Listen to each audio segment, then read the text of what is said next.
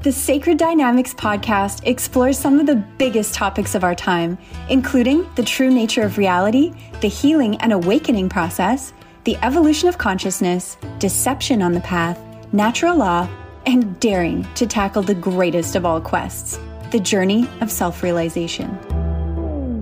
Through conscious awareness and the law of correspondence, we engage individually and thus collectively in the restoration of humanity, embodying life itself and our symbolic relationship with nature. Hello, friends. Welcome to this first episode of the Sacred Dynamics podcast. Um, thank you, everyone, for connecting and being here. Uh, we are very excited about this amazing project. And just to give you a little bit overview of what we're going to cover this afternoon, we're going to go um, and talk a little bit about a brief uh, personal intro of, of Jay and myself. Uh, we're going to be touching on the synergy and our formation and alignment for this amazing project. Then we're going to be sharing with all of you our health opportunities. This is very important. No? It's very, very important for you guys to know where we are coming from uh, with this. And of course, we are going to touch on the relevance of the podcast. And for closing the, the, the first episode, we're going to go deeply into what Sacred Dynamics is and how you can interact with Sacred Dynamics. So, super excited. Jay, thank you for being here. And for sure, all of you guys that are listening to this podcast. Thank you, Ro. Thank you, everybody, for tuning in. Very, very appreciative. Much love and gratitude. And so, why don't we start, Jay, with your personal intro? Okay. Well, then, I am the eternal seer. I'm the witness. This sentient expression, which enlivens this mind and body, was named Jason Michael John, although I go by J, as in the letter J. I'm a grateful husband, father, and son, and through a series of synchronous events, my life path led south to the furthest most tip of the Mexican Baja Peninsula.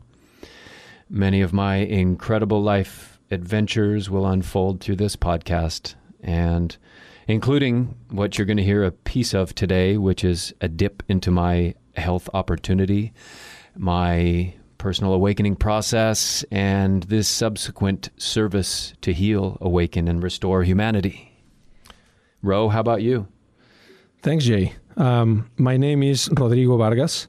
I, I also go by Ro. Okay. Um, I am happily married, have two amazing boys, and have been living in the beautiful Baja as well for over six years. I've been an entrepreneur and have dedicated my entire professional life to hospitality and education. Since I met Jay, I became a hands on student, and through the learnings and applications, I've been unraveling the concept of reality and understanding its deeper meanings and, re- uh, and relations. Most of this, of course, will be shared through this podcast series, and I also thank you for asking that nice question. Why, thank you, brother. What else is going on? Where are we going next? Well, as we said at the beginning, we are going to start going into, uh, first of all, uh, our synergy in our formation and alignment. No, okay. it would be very interesting to start sharing with our audience how we got together and uh, you know how this uh, how this mechanism started flowing. Yeah, how this all came about. Absolutely.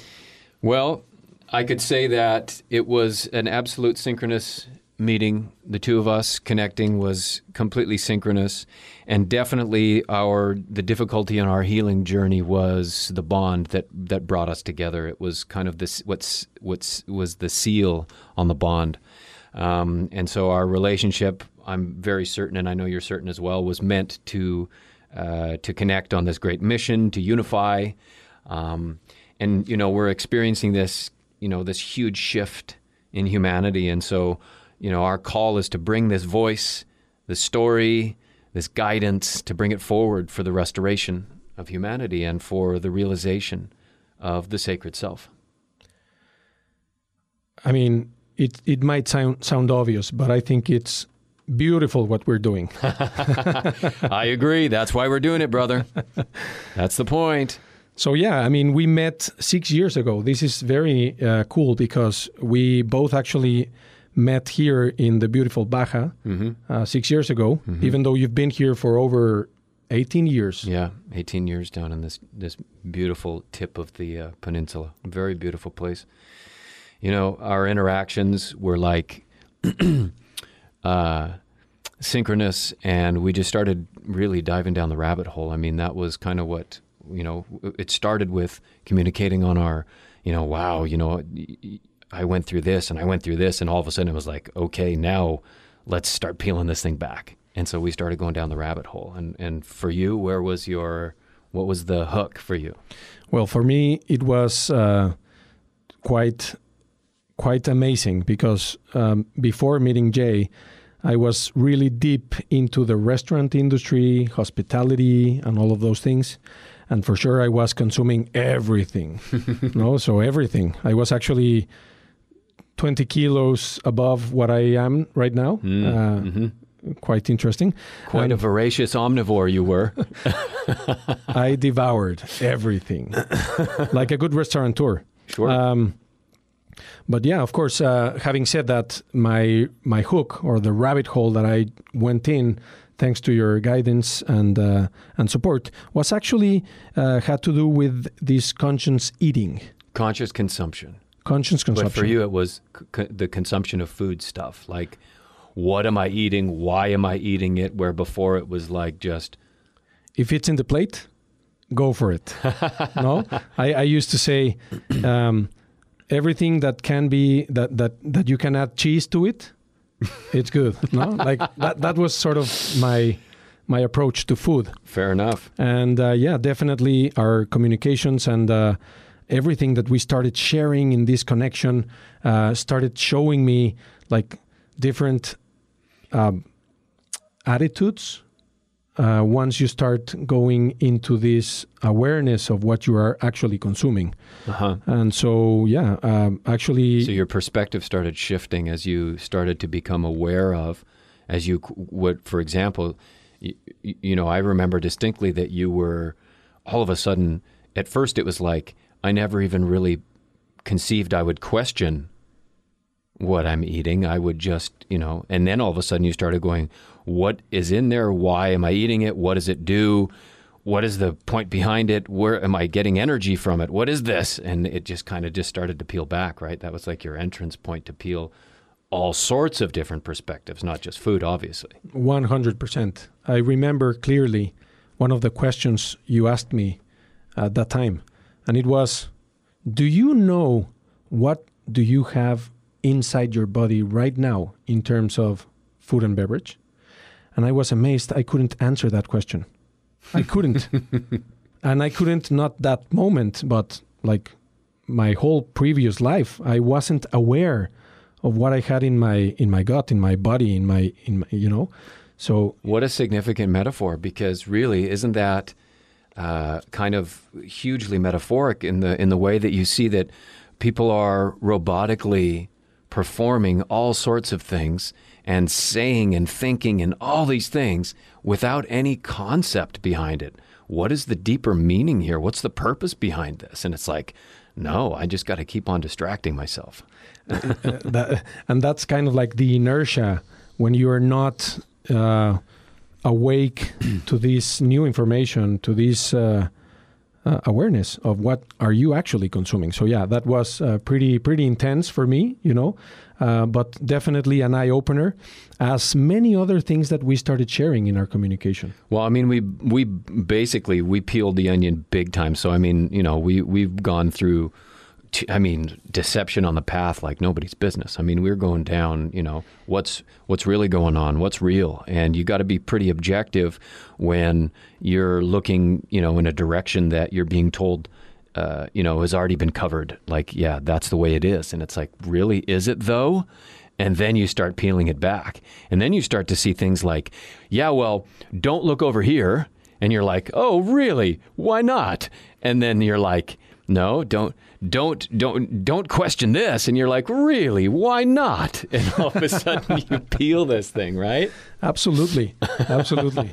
one one step, uh, you know, one step at a time, because it's. Uh, I mean, for me, it was shocking. No, to start getting to know some truths, some realities, you know, some perceptions and things, and uh, you know, we met six years ago. So now that time has gone by, we can say that during those six years, I was pretty impressed by your your guidance and your help because you were actually very accurate not only explaining things like conscious eating and you know being more aware and using utilizing uh, mechanisms as you know uh, meditation and grounding and many many things that we breathing. Breathing. Big- we did lots of work on breathing and Absolutely. becoming aware. And but what was the but this foreshadowing concept Ooh, you're yeah. talking about. Those those things really got my attention no? When when years ago you started saying some things some things are changing some things are coming and i was really kind of like intrigued and uh, as time went by and I, I, i'm not going to make this uh, story super long but all of us here listening to this podcast we've been through the last three years like a roller coaster. Mm-hmm. and some of these things you absolutely mention them before even happening or even before that you know layperson like me at that time you know was just catching on to it. catching on yeah Yeah, you know, the thing is is that once you're when you're no longer distracted, you see much clearer. And the more clear that you see, the more that you are uh, alive and available and in recognition. And you know, there's just all these different things that were coming up through this, this you know, through this speaker here, through this energy. And I have, uh, you know, I'm kind of have this way of of articulating what is coming through in the senses, the the you know what's happening. Um, probably I won't dip too far into it in this podcast, but I can tell you that there's been some very significant events that are pretty intense that I've basically kind of got peeled the curtain back and had uh, been in in in some way kind of almost saw what was coming up, what was going to happen. And so I was, you know, for yourself and some others that I had been in, engaging with, I basically was kind of forecasting in some sense, saying, look, I'm not trying to tell you the future is this or that, but here's a sense of what's coming. And, you know, things are going to get pretty weird. And it's, you know, we're right around the corner. And as it does, you're going to see things shift like you've never seen. And I, you know, mentioned what's coming up after that and the climate of what it's going to be like when this settles down and how significant it's going to be that we uh, recognize the position that we need to be in on the other side of this so that we can, you know, bring this forward. Absolutely. And with the intention to give you more clarity on, on some of these foreshadowings, I just I just want to say that uh, one of the main topics that that you helped me foresee uh, was actually the the c word. You know, Yes. oh, the c word, which is you know very, it became the most popular thing worldwide suddenly. yeah, got everyone's attention, didn't it? Absolutely. So, you know, the thing is is that, you know, I had through through my journey, I had already blown apart and decimated the whole virus concept. So before this whole show happened, I had already blown way past that. So, you know, I mean, for those who are uh, still, uh, you know, kind of onto the whole virus concept, um, do your research and do it well because uh, I can assure you that you're going to find something very different than what you've been told. And so I was already way past that deal. So I'm not afraid of microbes. They're very important, and you'll find out along the way how that what that means.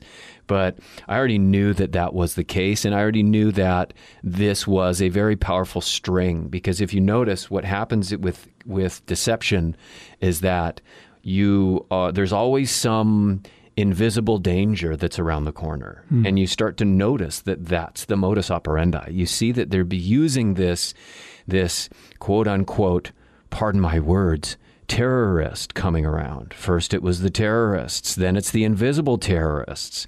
And those are the, the, the germs. And it's just always something that you need Big Brother to protect you from. Absolutely. Uh, and so, you know, I knew that was coming and I had mentioned that that was coming. And then all of a sudden, the bomb hit on it. And from the beginning, as you recall, I mean, eh, eh, you know, there was only a small group that I was in contact with who were obviously aware from the beginning, even before this. Most people, though, it took a little bit and they got a little ornery with me when I was basically peeling apart their whole their whole idea of this thing. Well, I, I remember when when you started sharing this uh, this C word phenomenon that took place uh, years back. Um, the first time I heard from you these foreshadowings, I I I asked some of my close relations. No, so I went with friends and said, "Hey, I'm I'm I feel that there's something like this happening." No, Mm-hmm. just to kind of validate my experience because Mhm. for me it was again shocking, Mm-hmm. and so. Uh, I was very surprised to to see the reaction of people that were, as me, very very asleep and without even noticing what was happening. Mm-hmm. And it was interesting because They just bought on and just hook, line, and sinker. They were just buying into the whole the whole thing. and everything that wasn't that, Mm-hmm. it was Mhm. not existent. You're crazy. That's you know, don't go into there.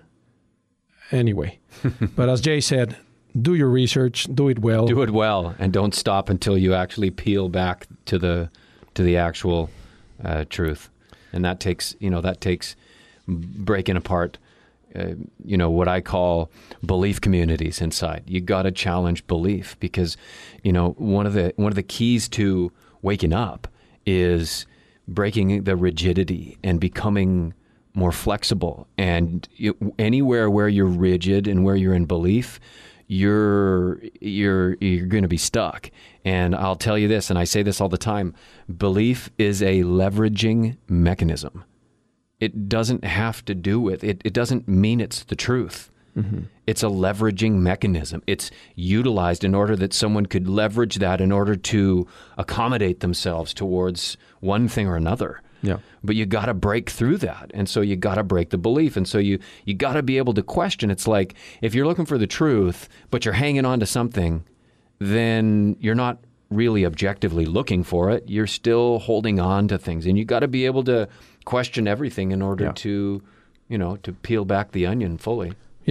And w- once you start, you kind of like don't stop.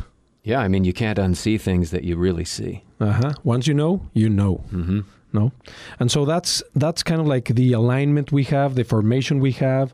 Um, as I said, we met and and everything started like bubbling up amazingly. And uh, really, Jay, uh, just to say it before we continue, uh, uh, general appreciation for you. And thanks for giving me all the support in these years. And uh, I'm really, really happy and excited that we're here, not only in the learning curve, which it's a never-ending learning curve, but we are actually uh, doing this effort to transmit and to communicate with all of you guys out there that are listening to this podcast, so that you can get uh, things that that may help you in your current experience. no? Right. Absolutely. Thank you, brother. Thank you so much. I appreciate you and very grateful for this channel. This has been um, a uh, uh, an incredible journey to get to this chair.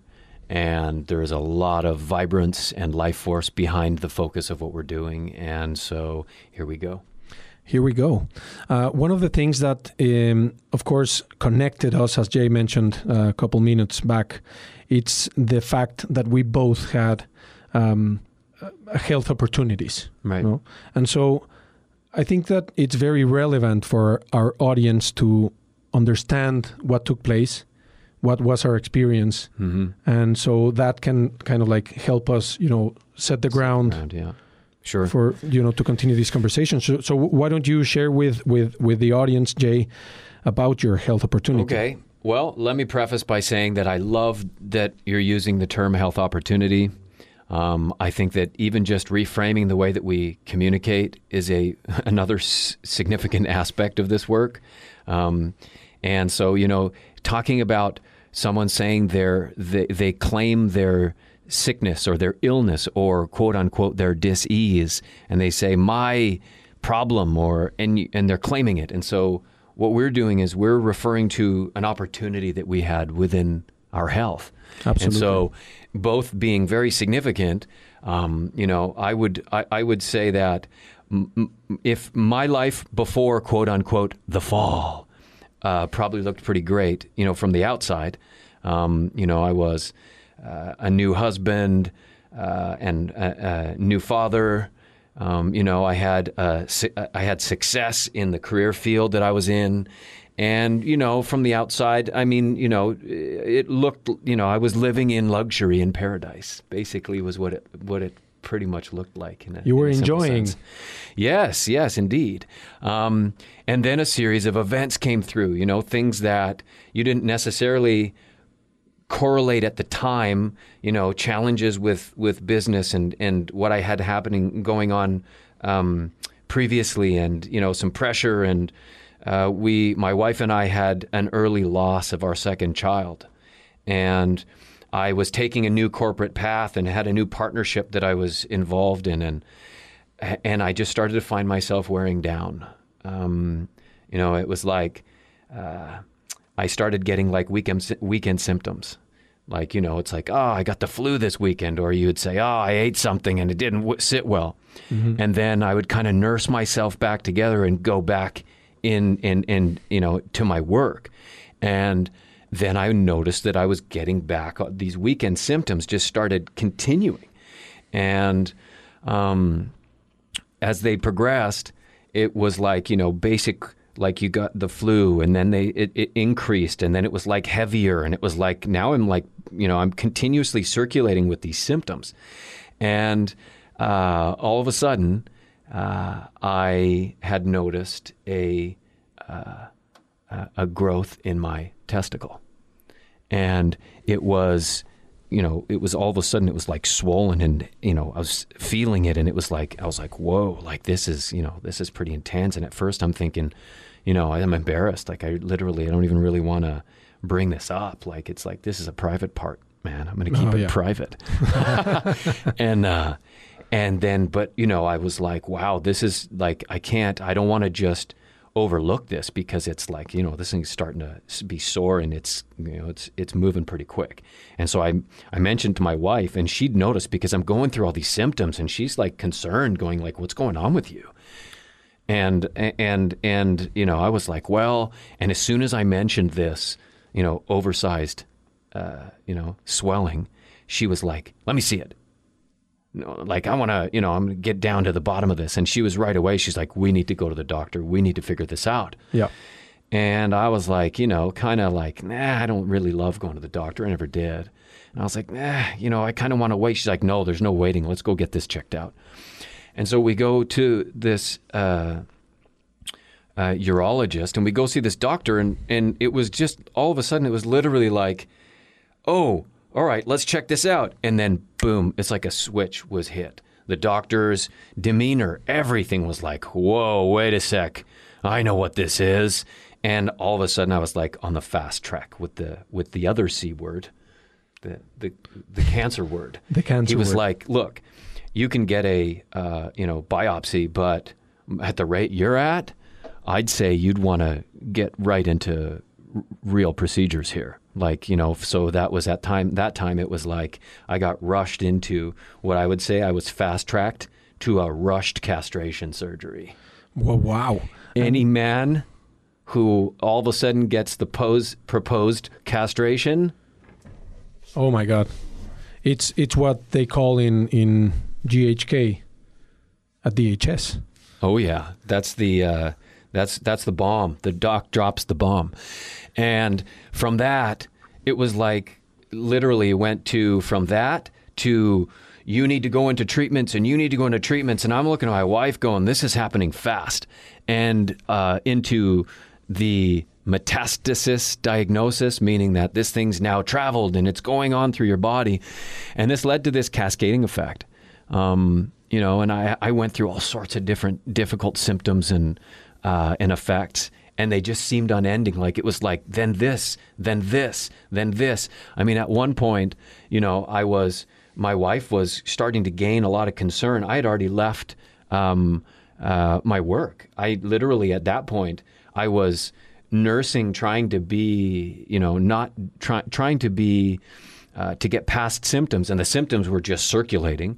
And I'm now healing from this surgery, and pretty, I got pretty scarred from the surgery emotionally. Oh yeah. Not I mean, only when I physically. looked down, when I looked like after it was done, and I just looked at myself in the mirror, I was in shock actually. Yeah. And so talk about a conflict shock. Yeah. So now imagine that because that in, in later on when we start to peel more about the medical, you know, just the overall deception in the medical system, you're going to start seeing how these pieces correlate because I've had the chance to unravel this thing. I was going to say, while you were talking about your experience, um, it sounds very familiar. You know, for people that have been gone through these experiences, once you go into the into the hospital and the white coats start appearing, mm-hmm. it, it, it, it almost feels like there's a, an automatic play that that takes place. No, Yeah, yeah. It just starts to they just it just starts the wheels start turning, and you just start getting pulled down the conveyor belt. So, so that was intense, and and as it was progressing, my my intention was that you know I had a family. You know, I had a my daughter was just born at that point, and we had just gone off of losing our second child really early in the pregnancy. But it was very that alone was a very dramatic experience actually, and and then now I've got this going on, and I've got this family to provide for, and but I had to stop working early on in my because of this my functional system i mean my whole system was out of whack. Everything was i was going through symptom after symptom and i mean it just kept hitting one after the other. And and so at this point i was focused on holistic alternative. I had i just had this invasive uh, surgery. They were you know very assertively pointing me at the you know the allopathic treatments, the chemo treatments, and you know talking about what method of chemo and things. And I was going, look, I'm gonna I'm I'm much more interested in the holistic path. I'm much more interested in alternative therapies, and you know I wasn't getting much respect from the white coats for that. I can tell you back then. Um, and and so I kind of that was my intention, and so I was on that path of you know I was taking I mean I was breaking it down to diet, I was breaking it down to you know herbal remedies, I was I was doing I was getting into a bunch of visualization, I was using sound healing, I was using I mean I was you know I was I was grabbing all these different concepts, and I was you know I was I was using uh, breath work at that time and I was just using it in ways to calm, relax, and so that I could get my focus, so I could use these um, uh, visualization meditations and things to start to reverse this. I had my younger brother who was really signature at that time. He was very, you know, he he was the first in the family to kind of really go into the um, into yoga, qigong, all these things, and he was there. He was down here, thank God, at the time down in the Baja and he was there for me and he was really key in guiding me through that because you know when everyone's telling you to do one thing and your intention is to do it another way it's awkward it's uncomfortable It's tough. everyone's got an opinion.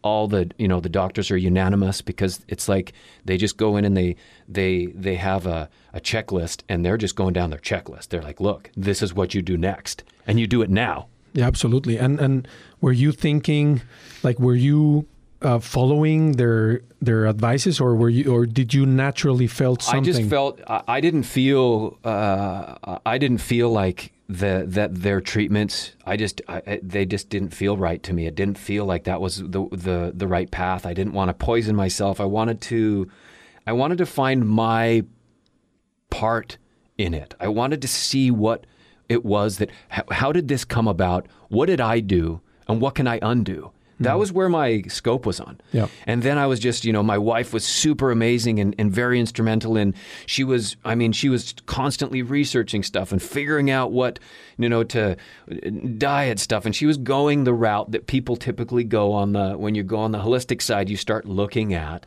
these different things. You know, what, are, what are you eating? What can we remove? What is, you know, what are the triggers? You're trying to figure this out. And as this progressed, you know, at this point, um, you know, there was this one fateful evening where I was in this um, holistic uh, healing center in San Diego, and there was this one fateful evening, and I had been in that center a few times. Let's say this is, we're about a year in now, where I had been going through being sick and going through these. I had uh, kidney stones. I mean, insane. I had emergency surgery for kidney stones before I even got down the road of where it was, I had blocked urethra and literally had this gnarly emergency. I mean, the kidney stone pain is just next level, man. They say that it's like uh, giving birth to triplets at the same time or something. Yeah, well, I never gave birth to triplets, but I can tell you that it was it was intense and like really intense. And I had a couple of really intense experiences with it. I had emergency surgery on that. I was in this. I was at that point. I was getting full on night sweats where I was so the bed was soaked. I'd roll over. I had a room at this uh, at this holistic healing center. I had a room with two beds so that I could roll, roll, roll, roll the boat, and then get on the other bed because it would be dry, and then do my rolls on that one because Wow. it's so uncomfortable to be soaked and be in pain and be circulating. And I was I had tumors protruding out of my abdomen and my neck and I mean people were there at the at the you know at the center were like, "Wow, dude, I mean, are you all right?" Like, you know, like because at that point I was pretty emaciated and my battery was wearing from this constant. And it was this fateful evening I was literally I was sitting in this uh, organic garden at this healing center, and I was by myself. And the past when I was at that place, I was interacting with people, and I was, you know, uh, it's my nature to be, uh, of, you know, I was like basically helping guide people who were in there, and I was kind of almost overlooking that I was there trying to figure out what was going on. And so I was guiding these people through their experience. And the next time I was there, I was like broken down, like crawling around, and people were just like, "Whoa!" So I'm in this, I'm in this um, garden, and uh, it was, it was like, you know, I was, it was in pain. I was going through this deal, and it was probably a year that passed. And while I was sitting in the garden, suddenly it was like my entire life flashed before my eyes. It was like all of a sudden, boom, this deep welling sensation where it was basically, I'm about to die. That was what came through my system. I'm about to die.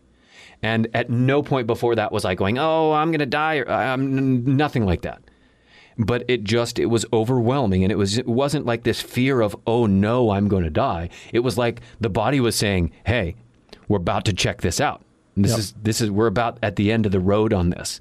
And so my battery was wearing out and I was, you know, I was just, I was really at the peak here. I was at the crisis. At the crisis, yeah, for sure. And so I spiked in the crisis. Yep. And so I called my wife. I basically, you know, I at that point I was having trouble walking. My left leg was becoming numb. I was emaciated. I lost a ton of weight, probably s- 50, 60 pounds, like 30 kilos. Yeah. And and uh, I I got back to my room and I just called my wife. And it was like at that point it was like midnight. And I called my wife because I just I was just operating on like this needs to be done. And I called her. I'm like, look, uh, this body is. Ab- I'm literally. I, I'm about to die. I can sense it. I'm literally peaking here, and it was really incredible because that was the first time for me that it just became clear what was going to happen. And my wife was down in Mexico, and it was really amazing because she just went into action and you know it seemed within hours that she had already assembled a team uh, to receive me at the hospital and uh, like literally a triage team that was to receive me and to you know take me in and to f- and and so these guys are going to run me through their whole deal. And so they tra- they transported me to the hospital of angels. Um, and This was in Tijuana? Yes, yes. Tijuana. I went to the Hospital of Angels, Los Angeles, and the team was waiting for me. And I arrived, and literally when I arrived, I was having trouble walking. They rolled up with this uh, wheelchair. My wife showed up literally at the same time that I had shown up, and she had to fly up to TJ. And we both both basically aligned. My father was there. We all aligned at the same point and they grabbed a wheelchair and they wheeled me in and it was just like my wife looked at me and it was like whoa man it was intense she's just my my dad's looking at me it's like whoa they're looking at the shadow of their you know Oof. husband there's of my dad's son and i go in and it's basically like sign here these guys are waiting for you and Did you read the papers? I didn't read anything. my my wife did the reading. I did the signing.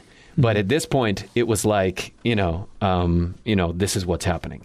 Yep. And so they were waiting to do all these tests, and they basically just fast tracked me into all the tests, the scans, and the, you know, all of the all the tests they were doing.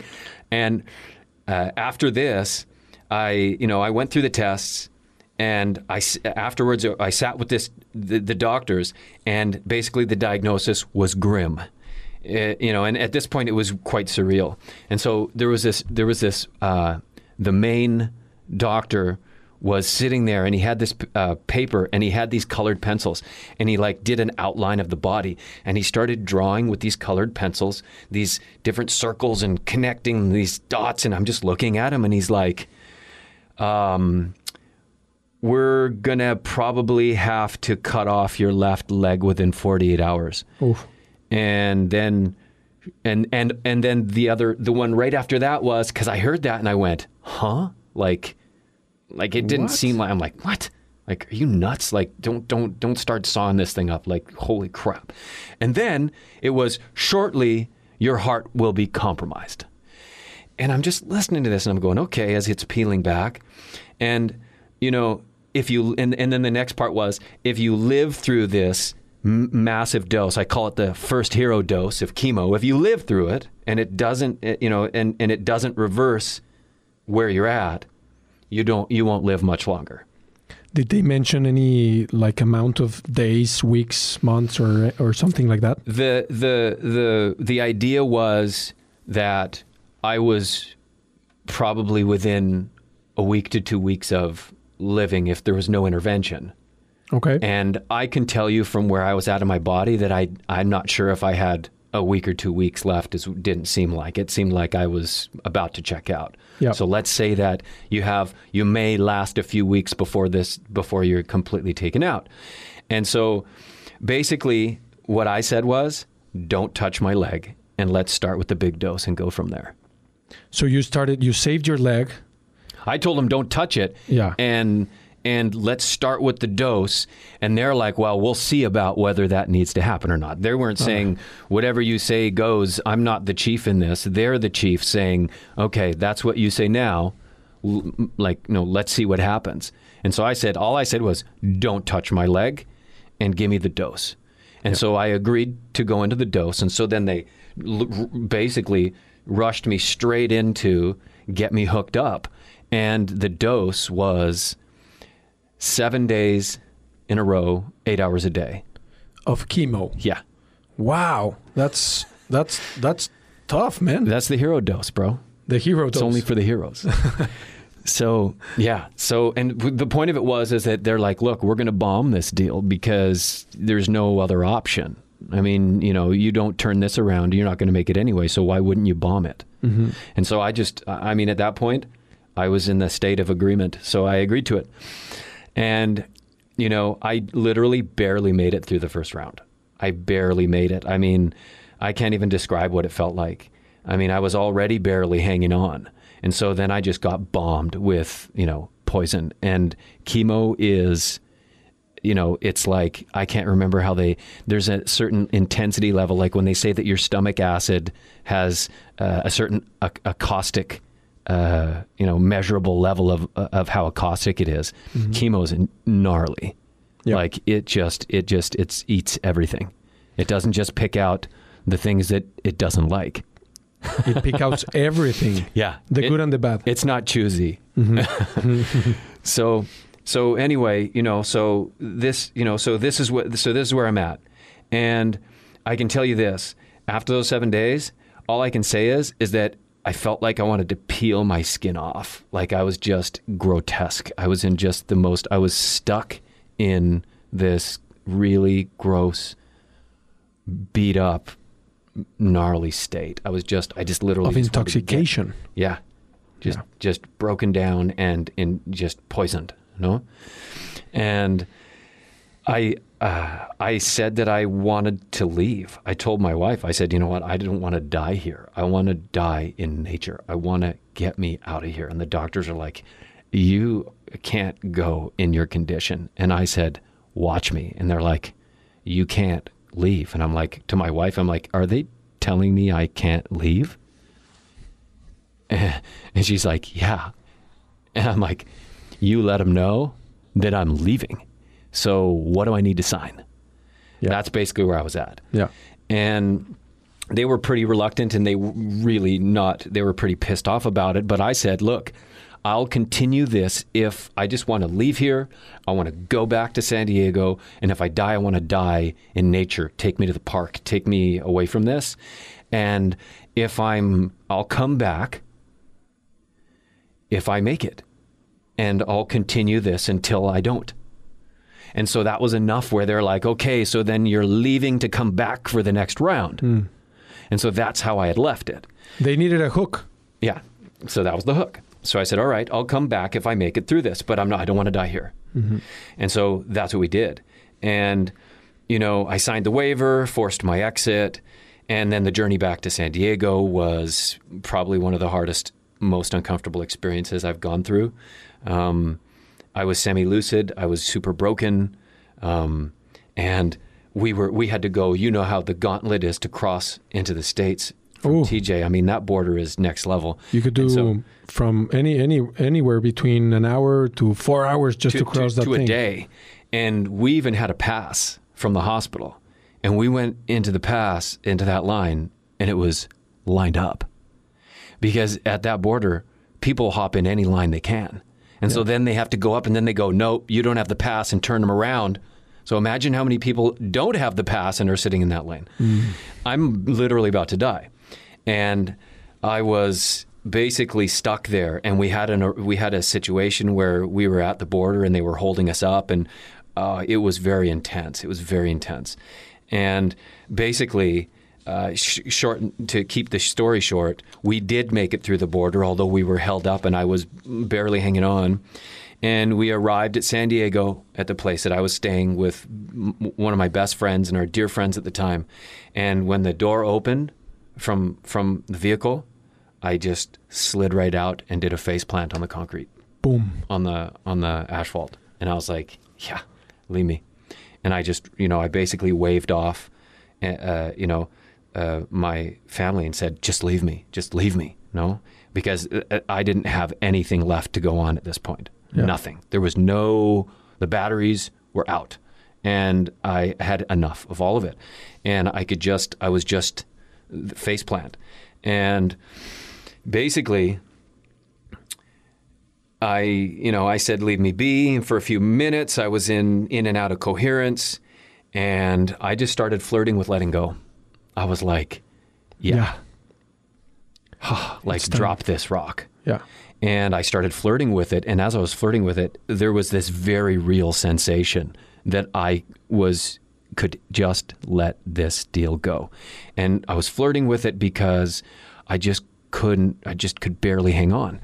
And so I basically flirted and then I just went yeah. And I couldn't feel my body and it was kind of wavy and I was kind of in and out of existing at all. It was just kind of wavy. And I started to get like this kind of uh, sparkling, like it was like the sparkling sense of kind of wavy in and out and sparkling, you know? And then all of a sudden, poof, I found myself like in essence form hovering over top of my body. So you were actually like it felt like you were floating and you were watching. No, it didn't feel like it. I was looking at the body on the ground. it was happening. I, I was I was literally looking at it. I was looking at it from above, down below, and seeing the individual bodies around it, looking to to you know accommodate, and uh, with no feeling of the body down there, Yeah. and looking at it. And the first thing that that came out that was it, it, wasn't that I was in a state where I was talking or feeling. Literally the sentience washed through me and I basically the sentience was I knew this was a dream. I knew this wasn't real. Like poof like this. Look at the body and went I knew this wasn't real. Like that. Wow. And and it was it was just like the pivotal shift of this existence.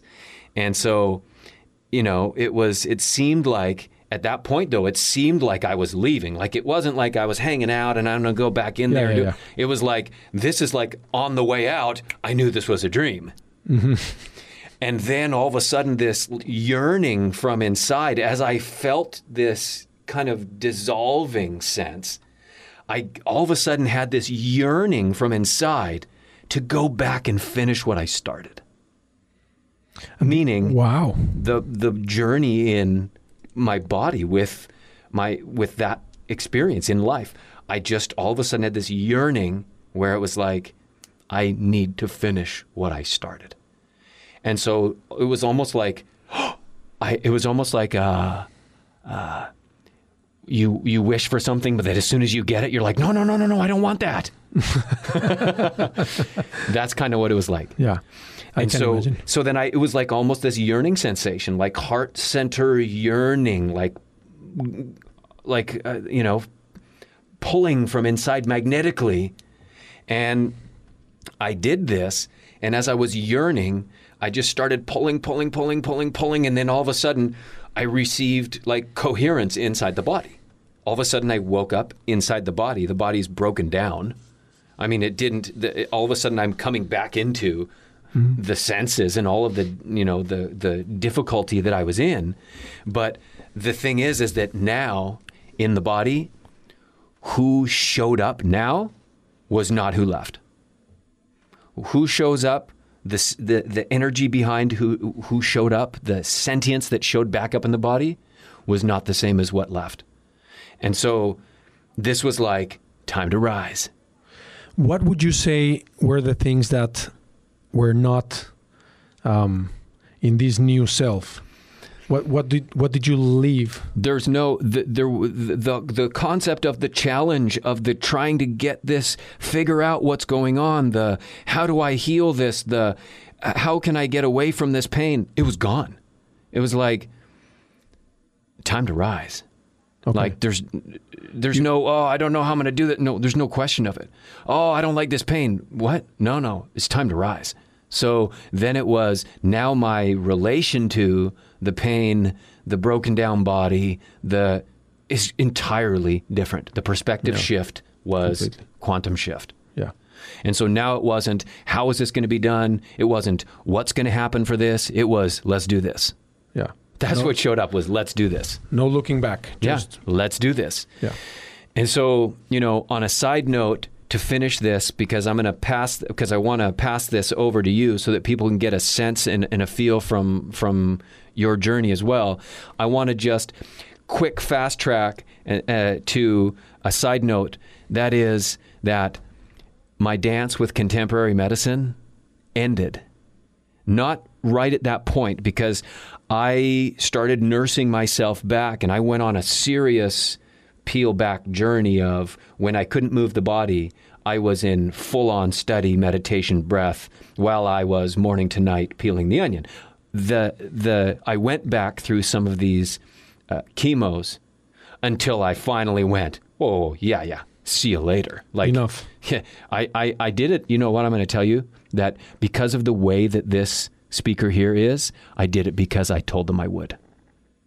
And the then, coming back part yes.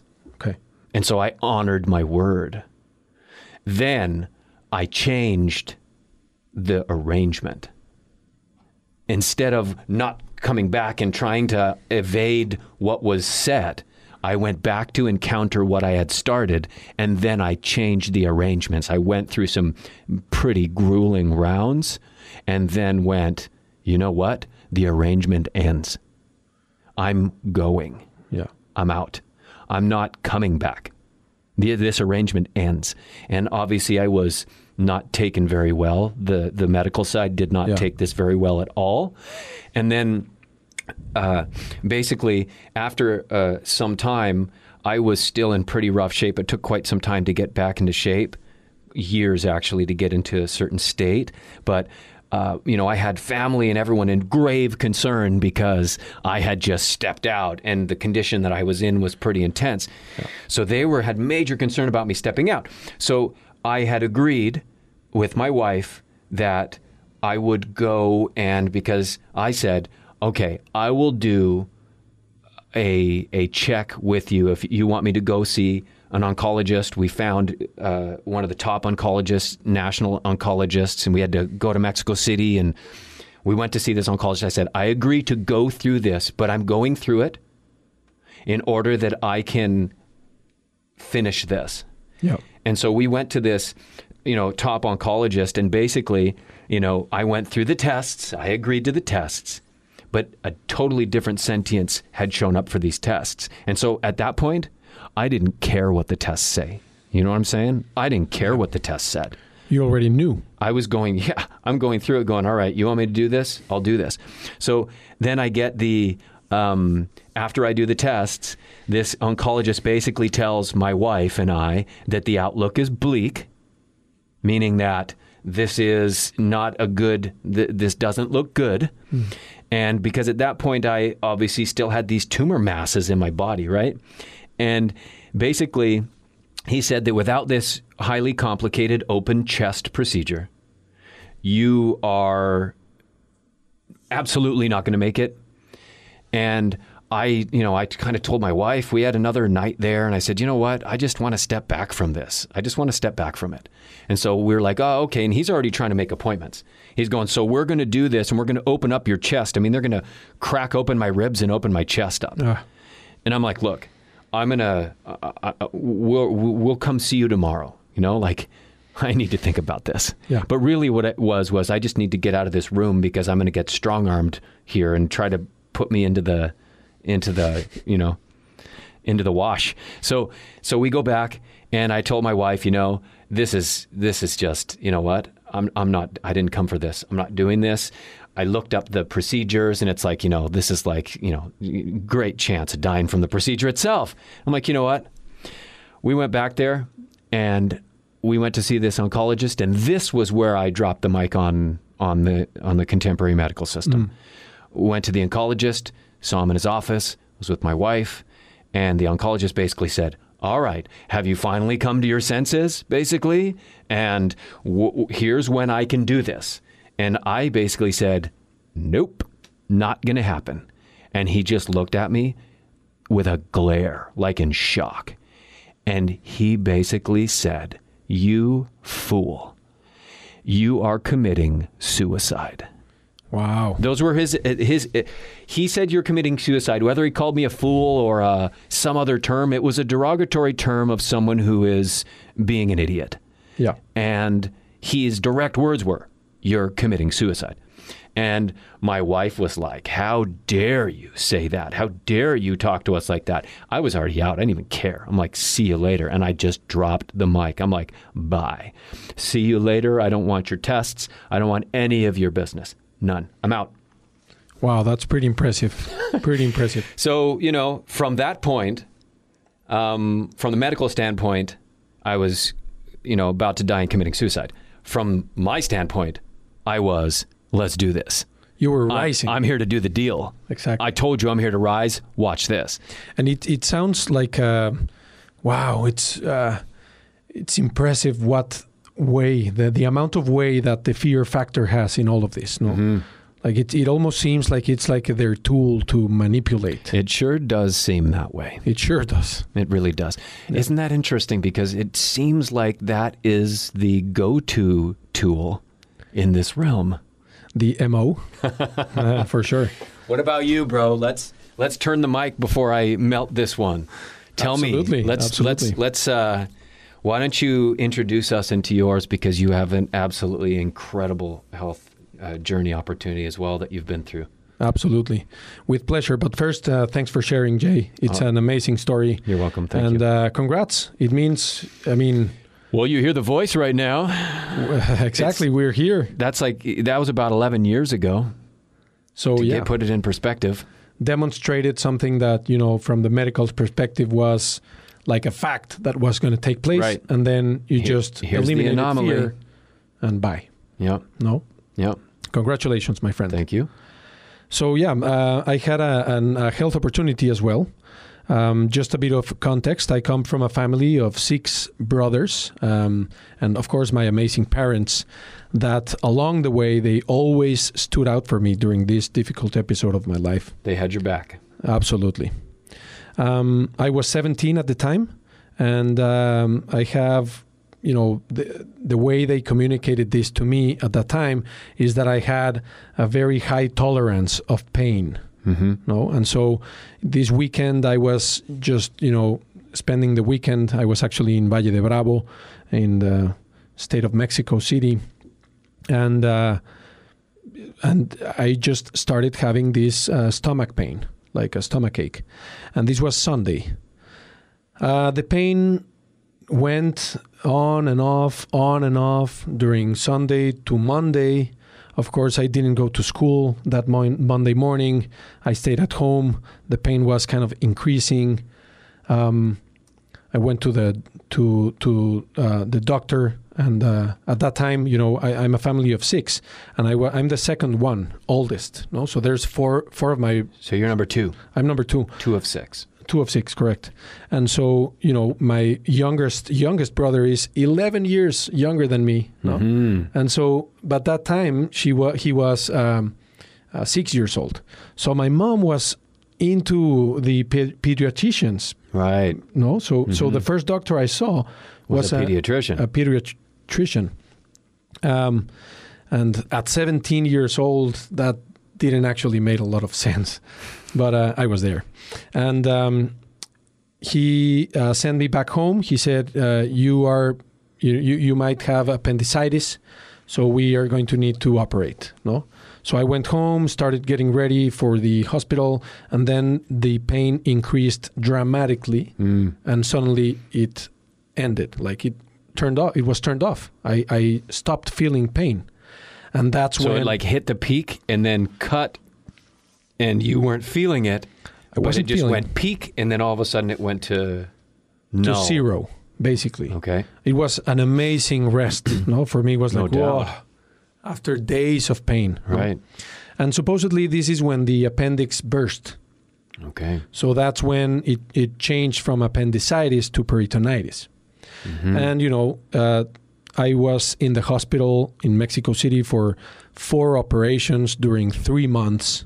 I was under many, many drugs. And going in and out of the hospital these, these four, for these four operations, uh, they installed an ileostomy Mm. uh, in my in my belly. So essentially, I was going to the bathroom through right. the abdomen. no? Mhm. They disconnect the the uh, intestines, and you know they you know you, you have to add a little bag and you Mhm. know be careful and take care of it. You know, so so it works. Anyway, that that was kind of like the state I was during these first four operations.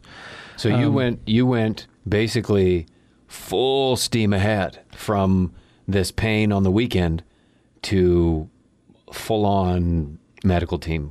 Absolutely, it was it was crazy because the the day I went in, they found that uh, because of my high tolerance in, of pain, uh, the appendix burst hours before they actually opened up my my stomach, so or my my abdomen, and so everything was infected, Quote unquote. quote unquote, Right. infected Mm-hmm. within the peritoneum Mm-hmm. no and so they had to remove or take out my intestines the, the whole intestines clean them little by little and then you know placing the intestines back on the body Right. And the intestines aren't used to being outside the body. no no they don't like it at all wow, no doubt. and so that happened uh, two times in these four in these first four operations in mexico city No. What was the time frame in these four operations? Um, it was about about uh, four months actually. Okay. So One a month, basically. one a month basically. Uh, the first for uh, the first two operations, I went into the hospital and then back to my house with the ileostomy. Right. But then I started getting uh, intestinal occlusions. So that's when when the intestine is um, infected, quote unquote, from the outside, it automatically blocks Closes itself. Uh huh. No, uh, it's like a, a mechanism of, of defense in, a, in Uh-huh. a way, and so everything starts accumulating. Uh, and if the intestine um, expands like a balloon, that's when the pain really, really is felt. No, if you actually cut with a with a scissor, to, just to make an example, but if you cut your intestine, you may even not even feel it. Mm-hmm. But if it expands like a balloon, then the pain gets really, really dramatic. no? Mm-hmm. So that's when when I had these uh, intestinal occlusions. Uh, they had to. They called me in again at the hospital, and after the third operation, I didn't go out of the hospital any longer. So I stayed there basically for two and a half months, Mm-hmm. waiting from the operation number three to the operation number four, and all of these operations had to do with cleaning the inside Mm-hmm. and removing the infection. Mm-hmm. Um, after the third surgery, I had this constant pain. It was a constant pain. I remember it perfectly. Like if you felt it for five minutes, it wouldn't actually disturb you.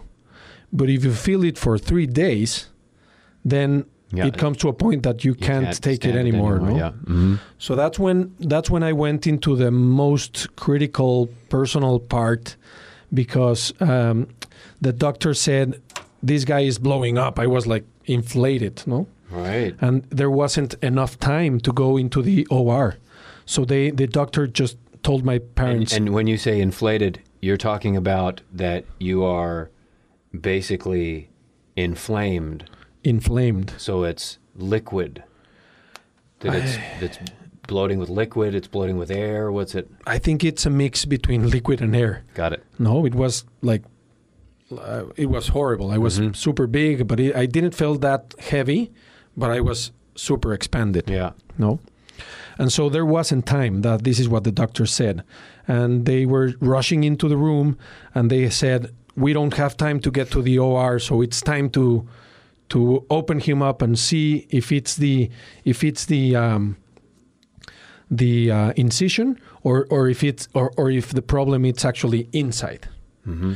So I went into the shower into my hospital room and they opened up In like the shower. the first the first level of you know uh, skin i actually saw my muscles how were how they were tied together Mm. underneath the skin Wow. and that's when they figured that the infection wasn't in the outside it was actually again in the inside Mm-hmm. so then i had to rush back to the or and this is where i i was holding my dad's hand and uh, it was very very difficult for both of us of course no doubt. um, but this is where I told him, Dad, let them open me and fix me, please.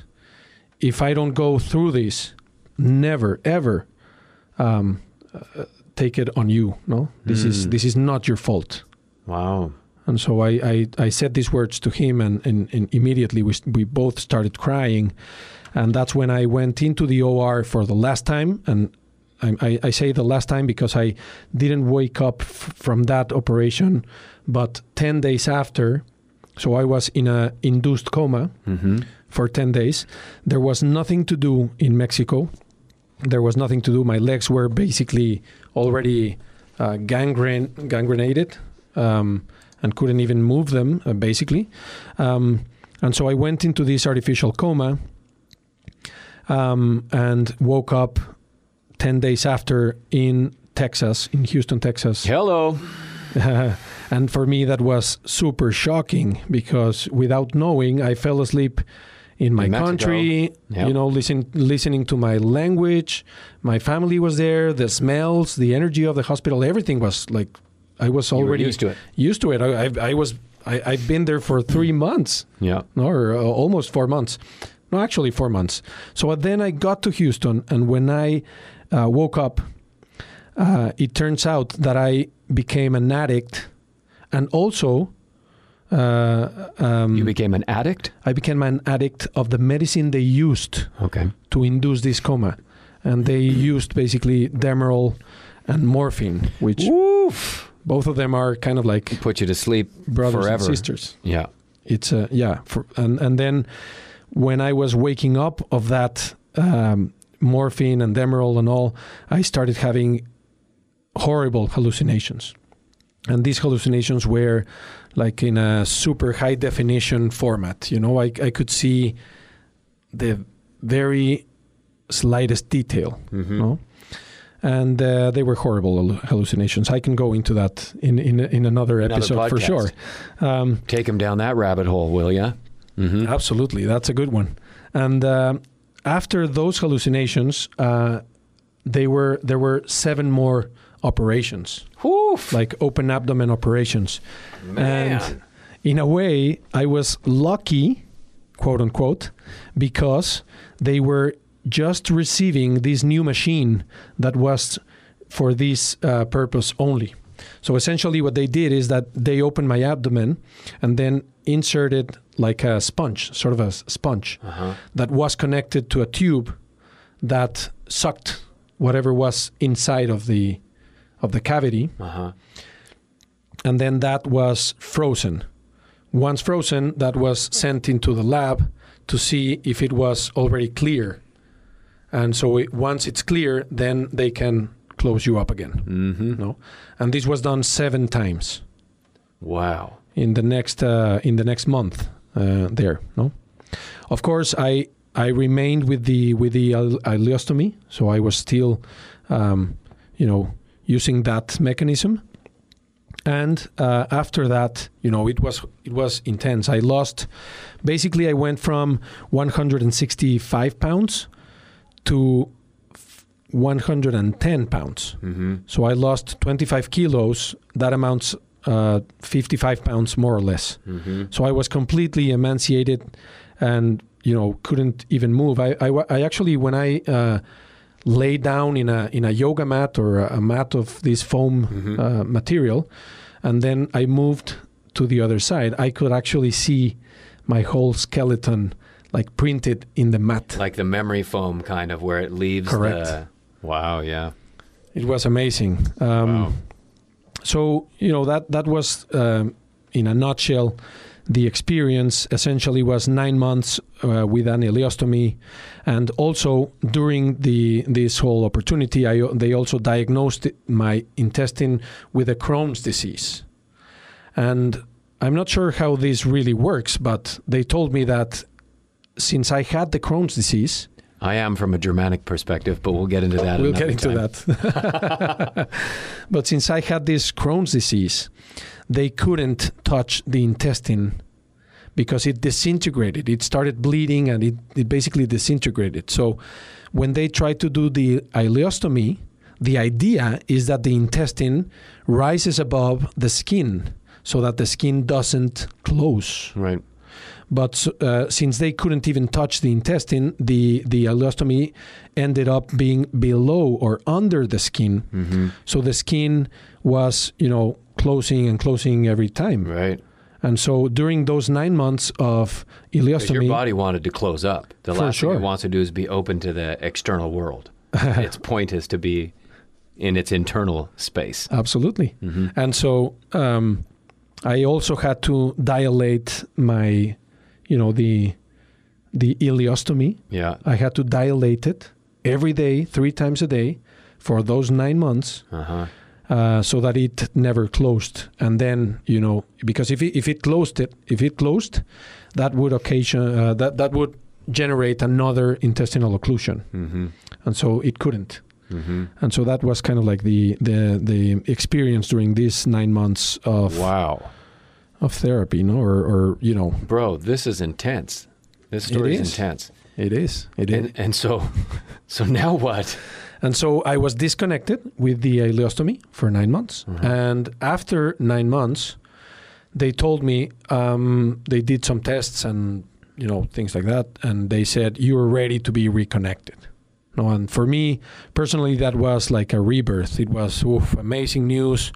You know, because it's it's shocking when you when you wake up one day and you see all your abdomen cut open, open. with with many uh, scarrings and things. Yeah, there's big shocks there. And so, you know, uh, for me, it was like a new life. Um, and yeah, and you know, uh, And so they said you're ready to be reconnected, meaning that they're going to pull their apparatuses out and allow your system to operate on its own uh, uh, diligence to let yourself correct. operate without that external system. Correct, and uh, and so they did. No, I went. I flew to Boston. Mm-hmm. Uh, this time into a, a, another hospital, of course, with a Mexican doctor, and uh, So you were a little closer to home. I was a little closer.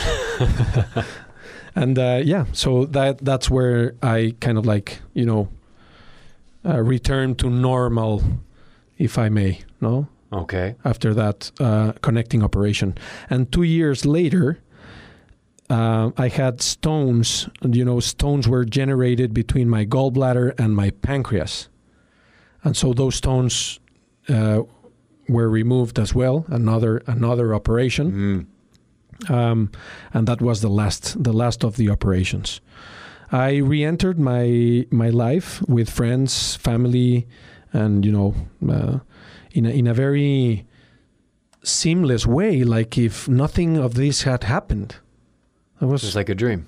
it was like a dream, and that was really amazing because for me, uh, like at that time, it was normal to get to to get to my life, like you know, Get on with it. get on with it and continue. Well, you were, I mean, you were a teenager. What were you, 18 at that point then? 18 at that point.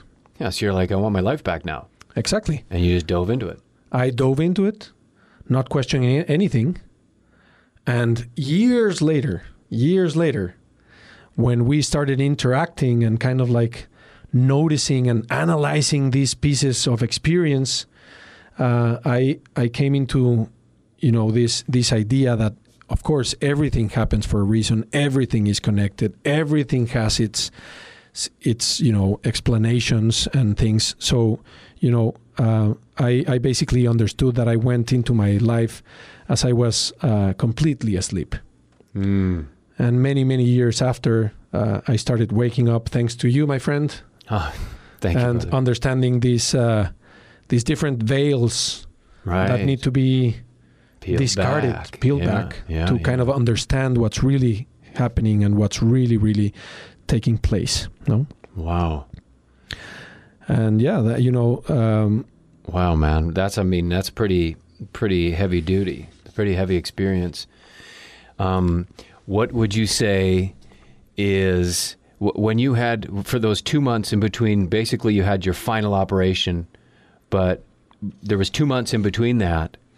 And during that two months, what was your outlook? Because once they said, we're going to connect you, you were kind of like, I'm moving on from this.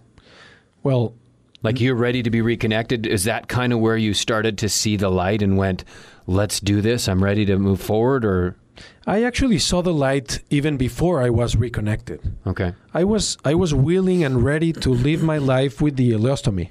Oh, okay. I was ready. You were okay with if that's the way it was. That's the way it was. If you knew me at that time, you would find me in nightclubs, in restaurants, of course, Uh huh. in you know friends, traveling. I did everything. Nothing limited me Uh huh. with with the ileostomy and, and You're you like, know. I'm doing that anyway. I'm I found right that there, were there, you know, there's NFL players with ileostomy that actually play. Really? Yeah, Wow. Watch out for the tackling. It could get. It could get, ugly. nasty. Wow. That's wow. But those those those you know those findings of NFL players with ileostomy and things like that were like tools that helped me to accept my current status. And for sure, months went by, and when they gave me the the, the news that I was going to be reconnected, of course I saw more light. Of course I was really happy and looking Yeah. forward for it. Drop the bag. Absolutely, absolutely. Pardon my French, but drop the bag of shit. I dropped it. No So, doubt. yeah. Pardon my language. No, no, that's it. Was actually it, it was it was a bag of shit. Well, I mean, ultimately, right? Wow, thank you for sharing that, bro. That's it's just so powerful. And every time, you know, I've we've we've communicated our our our healing opportunities and our health opportunities some different times, and every time it's like, oof, like wow, no, and um, you know, I think that what we're going to find through how we communicate through this podcast is we're going to be able to draw upon. I mean, there's so many different pieces and details that aren't even in this you know in this oh, yeah. episode and how to draw upon them to be able to you know there's people that are going through this stuff and you know to foreshadow a bit we ha- are going to be introducing uh, ways that we have been able to interpret what we went through in an entirely different paradigm. And so that's not for this podcast, but to actually know from an entirely different scientific paradigm, from a different biological paradigm, what we actually went through and what stages we were in, and the difference of the stage you're in from the um, contemporary system to the stages you're in when you're aligned with how your actual biology works, it's pretty intense.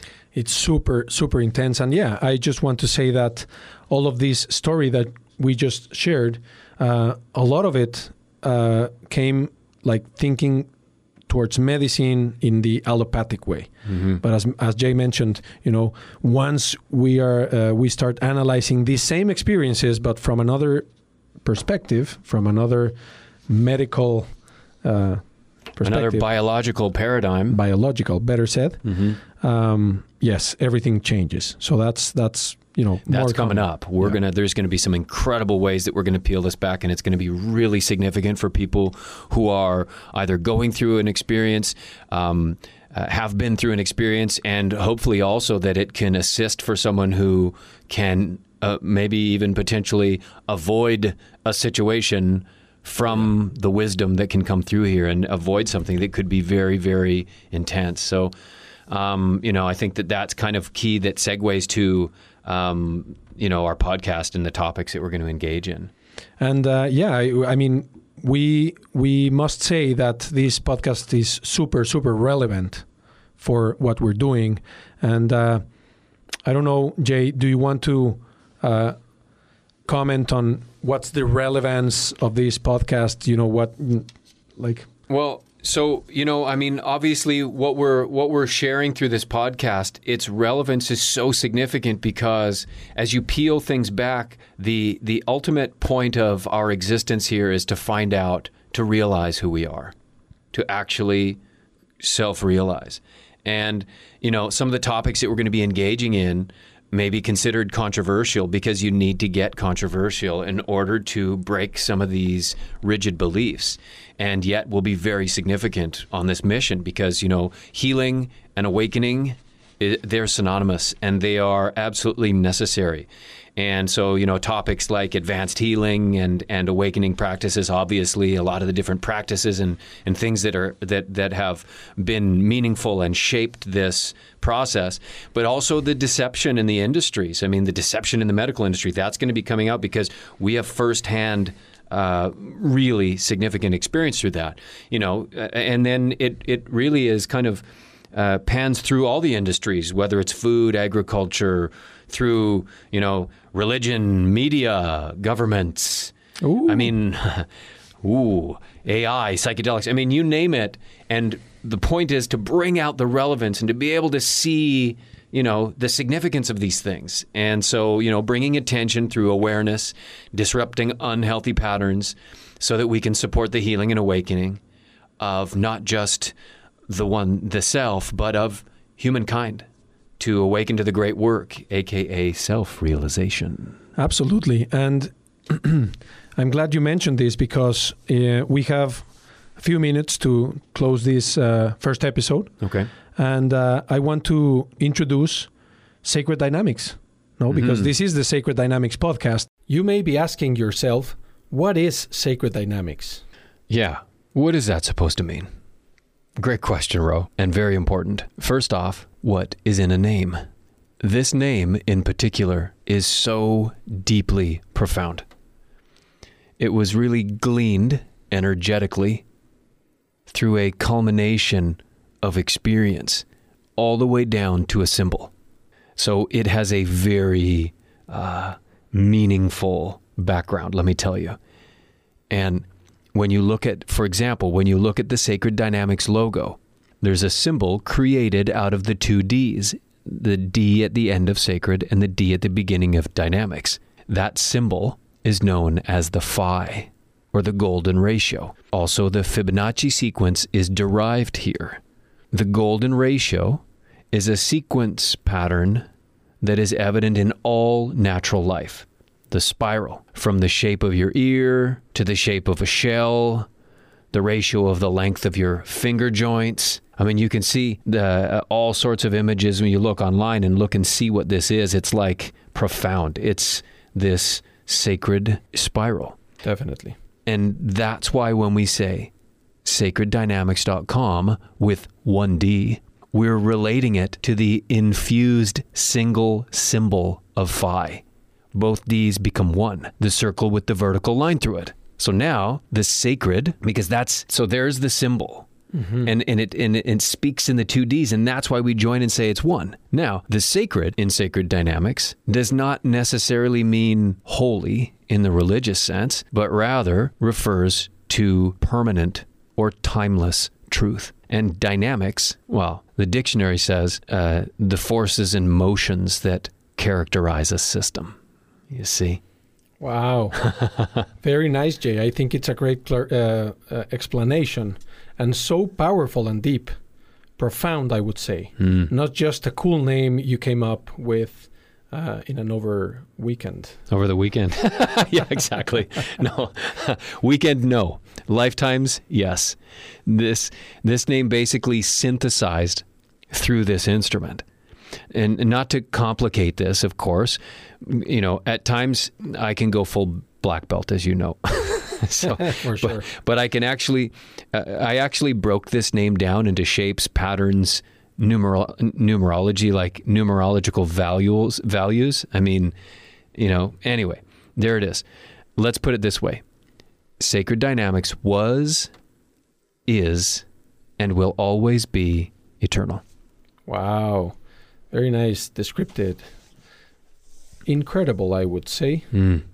So, J, what is Sacred Dynamics actually about for those of our listeners who are new to it? Mm, okay, yeah, very key.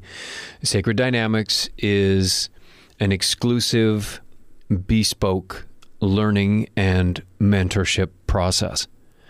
It's intuitively drawing from ancient knowledge, sacred sciences, timeless wisdom, energetic healing, and awakening arts.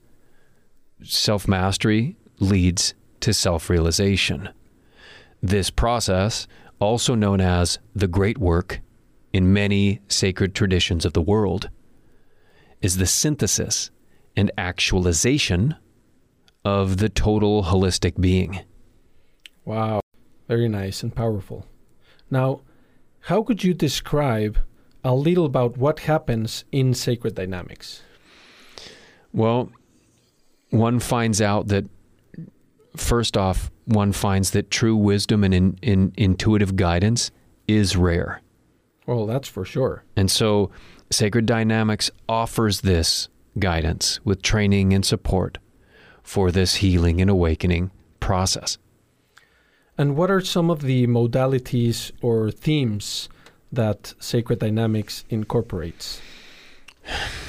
Drawing from timeless self knowledge, the wisdom of the universal heart, intuitive guided breath work and mind training techniques, holistic wellness tools, uh, German New Medicine, the GHK, the five biological laws, uh, you know, mind body training and spiritual practices.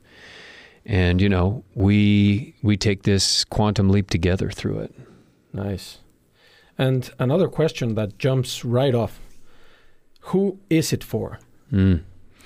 Well, Sacred Dynamics is for those uh, discerning souls, uh, you know, souls who are ripe, who, who are seeking, um, who are, uh, you know, vying for healing seeking, you know, deeper healing and awakening guidance. and of course for looking for unity, for truth, you know, self self realization. And you know, definitely those who have an urge to go beyond what's holding them back from being healed and realized right now. Amazing. And this applies for men and women alike, right? Yeah, men and women alike. You know, it's actually it's what's interesting is uh, that first off, the term man, which I find very interesting. You ask people, but why do you call it man? Where does man come from? Man or womb man, which is what woman is, of course, man with womb, woman. Man is short for manifester. Ooh. Manifestors. And both are a living interplay because as a man or a womb man, as a man or a woman, the uh, both are a living interplay of both feminine and masculine energies. Because you know, spirit self is beyond gender. So we take on a body of gender, um, and of course, I understand that that seems to be a controversial topic these days. Mm-hmm. But not to misunderstand it, man or woman, you are a manifestor. And so there's a, an interesting thing to point out between the whole man woman when it comes to this work, because the unified self is beyond gender, it's the unified state. Interesting, very interesting. And and why is that? So, well, the the thing about the uh, why is the intertwining of masculine and feminine. The thing is, is that I'm going to tell you, naturally, there is a higher percentage of women in general that are doing this work currently, and that's what is, you know, I mean, that's kind of interesting, no?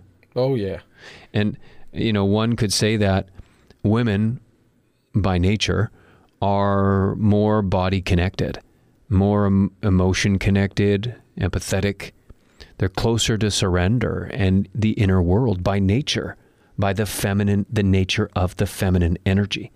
Because a woman is essentially leaning towards the feminine energetic side based on the structure, based on the sensation. Of course, there's interpretation here, which we'll get into in another uh, podcast because there's a lot of misguidance in that field.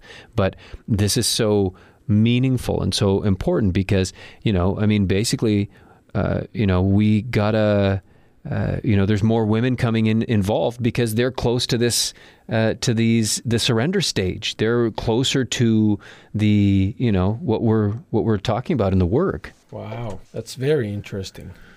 So very come on man. Let's do this. Let's do this. Let's all do it. No? This this work goes beyond the body and mind brother. And balance is key, as we've talked about. And you need to center to balance.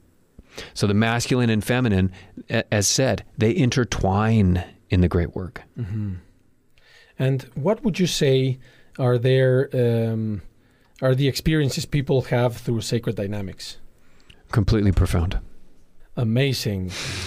Just that's like a, that. That's a great answer because it, it, they, they truly are. It's a fact. So there you have it, friends. Let's wrap wrap up this uh, first podcast with a summary. During this first episode, we covered profound topics. J and my personal intros and health opportunities. J unveils his gripping odyssey through a stage 4 cancer diagnosis, defining, defining the odds to achieve a miraculous recovery that medical explanations. Mm-hmm. Uh, on the other hand, I shared my har- uh, harrowing encounters with the medical system, recounting on a staggering seven surgeries mm-hmm. and the unexpected trap of opiate addiction. Yeah, that's insane, man, what you went through, bro. and uh, th- their parallel narratives serve as a testament to the extraordinary and profound bond that birthed the Sacred Dynamics podcast. Mm-hmm. So, as you know, and as we always mention it, our mission and purpose is to support the restoration of humanity through the healing and awakening process.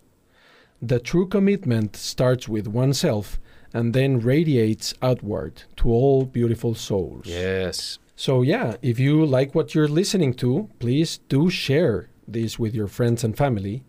And of course, stay tuned for our next episode in which we will take a closer look at your uh, at uh, your healing and awakening uh, personal realization and the sacred dynamics quantum leap. Mm-hmm. It's going to be great. Mm. We will reach out on what sacred dynamics is more profoundly. We will reach into J's personal healing and awakening process, which is super impactful, very rich. Mm. And we will mention some of the key hindrances and important accelerators that directly apply to the process, uncovering some practical tips that you, our audience, can apply to your daily experience and practice. And finally, we're going to talk about the upcoming Sacred uh, Mastery School. No, this is something that Mhm. it's cooking Mhm. right in the oven. That's right. It's cooking. And hopefully, we can share some great things with you guys. Mhm. It's very significant and an absolute beauty. We hope you guys enjoyed it and we encourage you to engage with us. So please connect with us through Instagram at Sacred Dynamics with 1D. Visit our website sacreddynamics.com again with 1D or you can join our Telegram channel at Sacred Dynamics 1D. Indeed. Thank you for listening to the Sacred Dynamics podcast. Until next time, stay connected through conscious breath and grounded presence. Namaste. Namaste.